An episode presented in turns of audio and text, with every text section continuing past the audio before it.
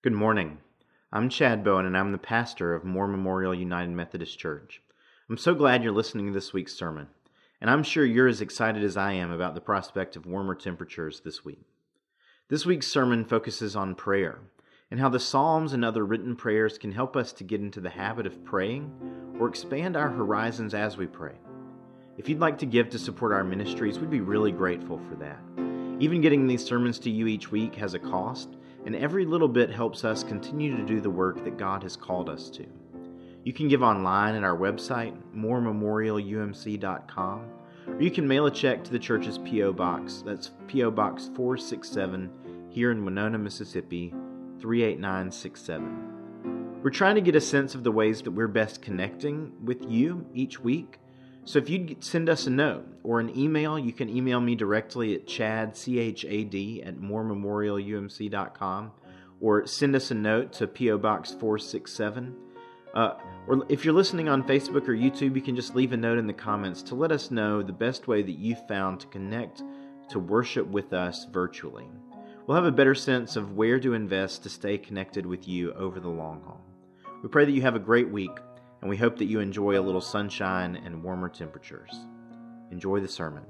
Amen.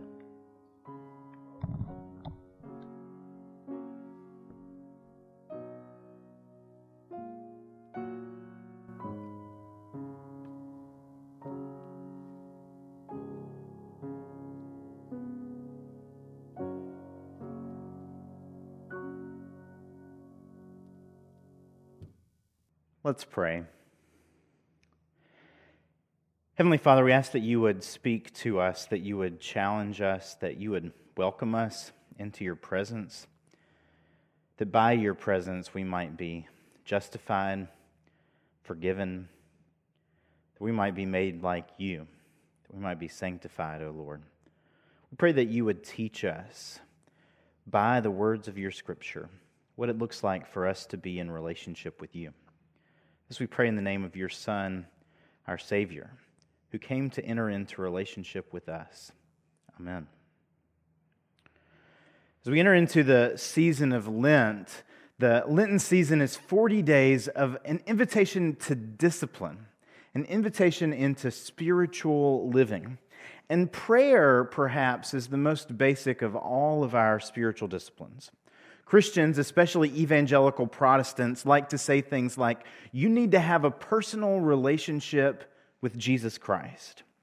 And relationship requires connection, relationship requires conversation for us to interact with one another, for us to reveal ourselves to one another and hear from the other about what they think, what they are, to learn who they are by being in conversation with them. So it's in this sense that prayer is the most basic spiritual discipline. You don't need to be able to read or even own a Bible to pray. You don't need other people around. You just need to do it, which sounds so simple, but it's not, because prayer is a deeply vulnerable thing. And sometimes it's easier not to do it than it is to do it, because prayer to God is vulnerable. I have friends who work in mental health counselors and psychologists and these kinds of things, and it's hilarious to hear them talk about what it's like when people uh, who don't interact with them every day learn what they do. The people that learn that they're counselors or psychologists assume that once they know what the person does, that this person has some kind of special insight into their psyche, that just because of one thing that they've said, they know everything about their past or everything about what makes them tick or what they're feeling or thinking or what wounds they have from their past. And it's really vulnerable to be in a position where you feel like someone's been analyzing you and understanding you at a level that you didn't mean to offer to them that you didn't mean to disclose. And when we think about what it's like to pray to the Lord, it's a similar thing. You feel exposed and, and vulnerable. And then there's the nature of God Himself. He's holy and righteous and powerful beyond belief. He's characterized by grace and truth. As we think about these things, it's even harder to know what it would look like to relate to a being like that. We don't want to say the wrong thing to God who knows everything. So prayer is vulnerable because God knows us more than we want Him to sometimes, and because we are so limited in our capacity compared to God. But there's more to prayer, too. Sometimes we just don't know what to say. Sometimes we don't have the words at all to offer to God. Sometimes we have too many words. Uh, maybe it's been so long since we caught up with God that we don't even know where to start. So it's easier not to pray because there's no way to cover it all. Or maybe we just don't know what to say, period. Maybe we set aside the time and we find a quiet place and we enter into a posture of prayer. Maybe we kneel, or maybe we bow our heads, or maybe we fold our hands together, or maybe we open them up to the Lord and we begin to pray. And before we know it, we're thinking about everything we have to do that day or nothing at all. But whatever it is, it doesn't feel like prayer. There's just not enough to say, or not enough focus to say it. And sometimes we feel like we do know what to say, and we say it to God every day over and over and over again. And at some point, we feel like maybe our prayers should have a broader focus. When this happens, sometimes it's because we've, we've gotten so focused on a few needs of ourselves or people close to us that we've lost a sense of the broader things happening in the world in the course of our prayer life. Or maybe we've become so focused on asking God what we need that we've failed to listen to the Lord and let His character shape ours. So, on the one hand, prayer is the most basic spiritual discipline, and on the other, sometimes it's the hardest for us to do. And we know it shouldn't be hard, but sometimes it is, and maybe that's what makes it hard in the first place. So, today, this passage that we're about to read, Psalm 25, I, I want us to read it as a way of helping us think about how we pray and how we learn to pray. I want us to read this psalm as a tool that teaches us how to pray. This is Psalm 25, and we're going to read the whole chapter this morning. Hear this word. To you, O Lord, I lift up my soul. O my God, in you I trust. Do not let me be put to shame. Do not let my enemies exult over me. Do not let those who wait for you be put to shame. Let them be ashamed, those who are wantonly treacherous. Make me to know your ways, O Lord. Teach me your paths. Lead me in your truth and teach me, for you are the God of my salvation. For you I wait all day long. Be mindful of your mercy, O Lord, and of your steadfast love, for they have been from of old. Do not remember the sins of my youth or my transgressions. According to your steadfast love, remember me. For your goodness' sake, O Lord. Good and upright is the Lord. Therefore, he instructs sinners in the way. He leads the humble in what is right. He teaches the humble his way. All the paths of the Lord are steadfast love and faithfulness for those who keep his covenant and his decrees. For your name's sake, O Lord, pardon my guilt, for it is great. Who are they that fear the Lord? He will teach them the way that they should choose. They will abide in prosperity, and their children shall possess the land. The friendship of the Lord is for those who fear him, and he makes his covenant known to them. My eyes are ever toward the Lord, for he will pluck my feet out of the net. Turn to me and be gracious to me, for I am lonely and afflicted. Relieve the troubles of my heart and bring me out of my trouble. Bring me out of my distress. Consider my affliction and my trouble and forgive all my sins. Consider how many are my foes and with what violent hatred they hate me. O guard my life and deliver me. Do not let me be put to shame, for I take refuge in you. May integrity and uprightness preserve me, for I wait for you. Redeem Israel, O God, out of all its troubles. This is the word of God for us, the people of God. Thanks be to God. Will you pray with me and for me now? May the words of my mouth and the meditations of each of our hearts find acceptance in your sight, Almighty Father. For it is you who are our rock and our Redeemer. Amen. The psalmist starts by saying, I lift up my soul. I lift up my, my life, my, my very heart to you. Different translations translate this word nephesh differently, but it, it means your, your whole being. It means your soul, your, your heart, your very life, all of who you are. I lift that up to the Lord. And this verb to lift it up is, is the, the same verb that gets used for offering in the Old Testament. I lift myself, my soul up to you as an offering to you, O Lord. This is the beginning of prayer. Nothing less than this to take our soul, our life, our heart, and to raise it up to God and say, God, this is what I have to give you. Examine it, receive it as the gift that you gave to me that I give back to you. Care for it, love it, and offer it your kindness. Here's my heart. See what it needs, see what I need. And we go further and we say the things that are on our mind. And in you I trust. Don't let me be put to shame. In fact, don't let anyone who waits on you be put to shame. But anyone who's treacherous, who's deceitful, who's traitorous, let them be put to shame entirely. But not me, O Lord. When I was in seminary, my Old Testament professor asked us to journal a few of the Psalms over the course of the whole semester. So we had just a few Psalms that we were supposed to read regularly and to write about our responses to them.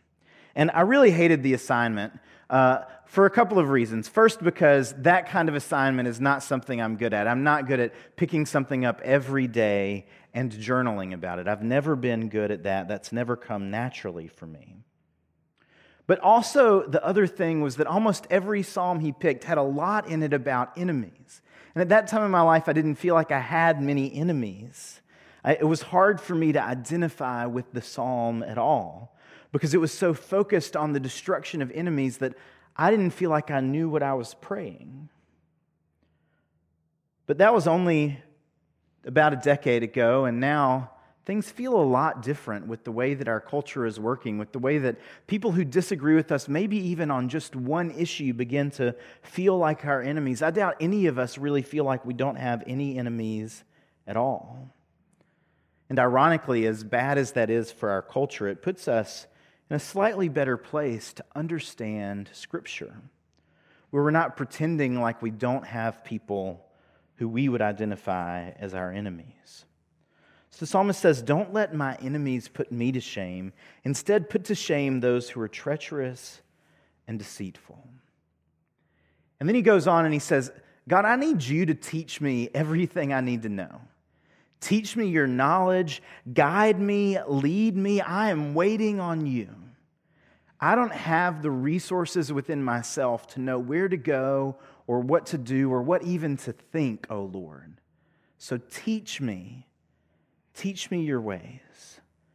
This prayer is one of deep humility, not one that comes to God saying, I know exactly what I need. Give me all of these things and my life will be well.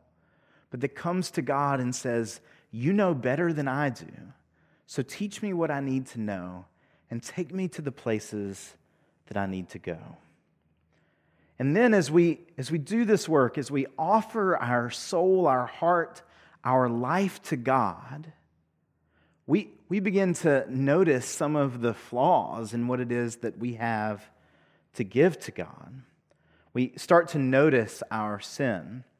This weekend, Katie and I had a friend who was uh, driving through trying to get back to town. She was trapped down in Hattiesburg for the whole week after she intended to go just for the weekend because of the ice storm. And she made it to Winona, far enough to Winona, to stay the night with us this week. And as she came into the house, I looked on one of our bookshelves and I saw dust that was there that I hadn't noticed. Because as she was coming in, I was seeing things differently. When we lift up our souls to God, we, we start to see the dust. We start to see the imperfections. We start to see all of the things that we don't like about our lives and our actions and the things that we love. And that leads us into confession. And we see this in, in the psalmist today as he offers even his imperfections to God to deal with in God's mercy and kindness. He says, Here, Here's my soul, and as you see it, please remember your mercy. Please remember your steadfast love that you have shown to people through the ages, that is from of old.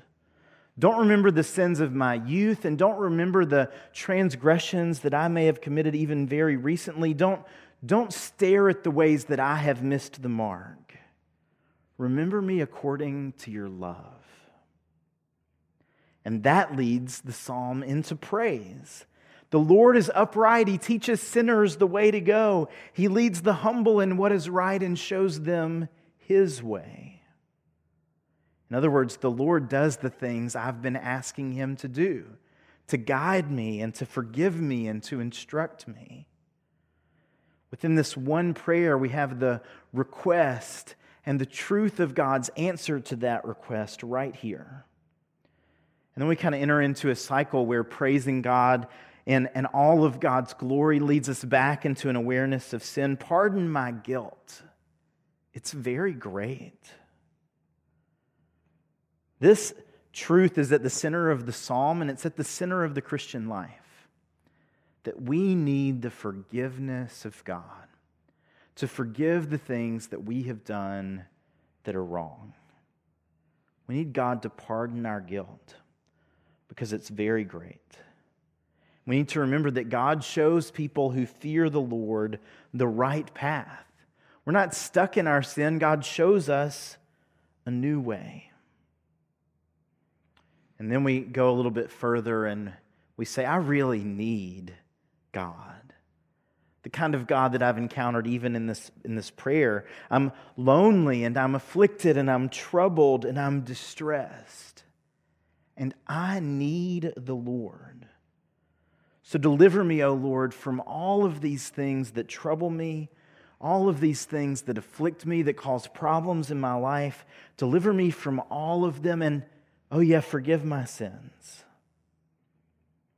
And then the prayer turns back to enemies. Consider my enemies. Consider how they hate me, with what violent hatred they hate me. And please protect me and don't let me be put to shame. Instead, preserve me by giving me integrity and righteousness as I wait for you. As I wait for the Lord. And then at the very end, we get this final petition that almost seems random redeem Israel from all its troubles, too. Oh, yeah, and and God, don't forget this other thing that I meant to pray for in the course of my prayer, but now that I'm bringing it to a close, just, just don't forget that either. Amen. This is what prayer looks like lifting our souls, our hearts, our very lives to God, and entrusting Him with what we have as an offering to Him. Entrusting ourselves with all of our blemishes and all of our beauty into the loving hands of God, into his love and mercy and kindness, into his never failing loving kindness. And as we do that, we begin to see ourselves, our own souls, with God's eyes. We confess our sins and plead for mercy. We ask God to show us the right way, to teach us and instruct us and guide us because we know that we can't get there on our own. We offer to God our troubles as a way of saying, We need you to come in and intercede for us because we can't handle the things that we face on our own. We are dependent on you. And I want to offer a, a quick sidebar about that final petition before we go any further to talk about what I think we should do with this psalm. Because if, if you read the Psalms, if you hear the challenge I'm going to give you in just a second and read the Psalms regularly, you really need to hear this too. that when you read Israel in the Psalms or in the New Testament, I want you to think something like the children of Abraham, in the sense that Paul uses it in Romans, that, that all of, of Abraham's children are not necessarily by blood, but they are also by being grafted into Jesus Christ. Hear it as citizens of the kingdom of God. Or, in a really broad sense, you could hear it as the church with some provisions or questions about the place, place of faithful adherence to the Jewish Torah as well. But when you read Israel in the Psalms, there are two things that you should not read primarily. One is the modern nation state of Israel, and the other is our country, the United States. These are not the things intended by the psalm when we read it. And when we make this basic mistake, as, as many have, it's led to all kinds of terrible, terrible policy decisions for our country and for the world. And all of this starts in how we pray. So when you hear redeem Israel, I want you to hear that as a prayer for God's people, as a prayer for the church and other people, maybe even outside the church, who would, who would count in God's family as God sees it. So, this is what it looks like for us to pray. We lift our souls up to God. We ask God for the things that we need. We reckon with the fact that we need God, and that leads us into humility. We see our sin, we see our needs, and we ask God to guide us through our lives as we should go. The Psalms teach us how to pray. They express for us the full array of human emotion. Uh, sometimes we'll identify with them as we read them, sometimes we won't identify with them at all. And that's okay. A helpful thing for you if you're reading the Psalms and, and you can't identify, you can't pray with a full heart what it is that you're reading, try reading it from the perspective of Jesus particularly from Jesus on the cross. And that will help you see a little bit more clearly what it looks like to ask for the vindication of the Lord. So, this psalm teaches us how to pray. And I know that for a few reasons. The first is that it's an acrostic psalm. And what that means is that it, it st- each line starts with a different letter of the Hebrew alphabet. So if it were in English, the first line would start with A, the next verse would start with B, the next C, and so on. In Hebrew, it goes Aleph, Bet, Gimel, Dalet, Hey, Vav, and on and on. This psalm is written that way so that it can be remembered. If you start praying it and you get stuck, you just think, oh, well, what was the one that started with D? Or what was the one that started with M? How do we move forward from there? So the psalm is made to be remembered, it's, it's made to be an instructional tool, a teaching tool. So this psalm is a helpful psalm to teach us how to pray. And as Protestants in the South, you might be uncomfortable with written prayers. But ancient Israel and the early church were not uncomfortable with written prayers. The Psalms were their prayer book. This is what they would take to pray together, to sing together. It's not even clear if, if the Psalms were written or spoken or, or sung together, but all of them were intended for congregational use, or most of them were. And we use written prayers all the time, whether or not you think of them. We, we just call them hymns. We set them to music and we pray them together as we offer praise to God and speak the truth of Scripture and beseech the Lord on behalf of the community as a community.